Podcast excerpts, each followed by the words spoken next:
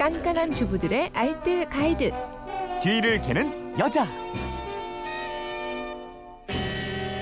네, 알아두면 요긴한 생활 정보가 있습니다. 뒤를 캐는 여자 오늘도 곽지연 리포터와 함께합니다. 어서 오세요. 네, 안녕하세요. 미니로 김혜정님이 밀가루와 전분에 대해서 알고 싶어요. 밀가루와 전분은 어떻게 다른가요? 이러셨는데 네. 이 가루의 뒤를 한번 캐보죠. 요리하는 분들에게는 좀 익숙한 가루들이지만 초보 살림하는 분들은 좀 헷갈리는 부분이기도 하거든요. 네. 밀가루와 전분 가루의 차이, 또 밀가루에도 박력, 중력, 강력분이 있는데요. 그래서 오늘 이 가루들의 차이점 그리고 적절히 사용하는 방법 도 알려드리겠습니다. 먼저 밀가루부터 가볼까요? 밀가루 말 그대로 그 밀의 가루 형태를 말하잖아요. 네. 한국 제분협회에 따르면 밀가루 안에는 단백질이 10% 내외 그리고 전분이 80% 정도 포함이 되어 있다고 합니다. 박력분, 중력분, 강력분으로 나뉘는데요. 이 기준은 글루텐 함량으로 결정이 돼요. 음. 예, 금- 글루텐은 음식의 신장성과 점탄성 그러니까 얼마나 쭉쭉 잘 늘어나느냐, 얼마 나 쫄깃쫄깃하냐 뭐 이런 차이입니다. 네. 아, 글루텐 함량이 강력분은요 대략 13% 정도가 되고 중력분이 10 그리고 박력분이 8% 정도가 돼요. 네. 이 박력분은 주로 과자 반죽이나 케이크 만들 때 사용되고요.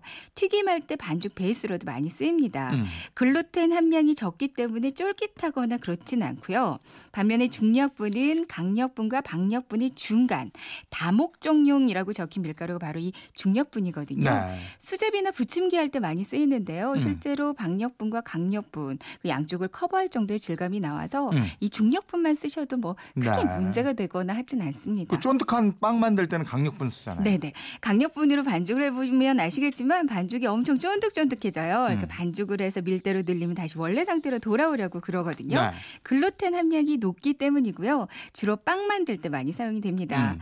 이렇게 시중에 나와 있는 밀가루는 대부분 간이 되어 있지 않은 상태고요. 네. 그리고 밀에도 앞서 말씀드린 대로 전분이 들어가 있지만 이거는 곡류 전분이라 입자가 좀 큰 편이고요. 음. 그 안에는 많은 단백질이 들어가 있고요.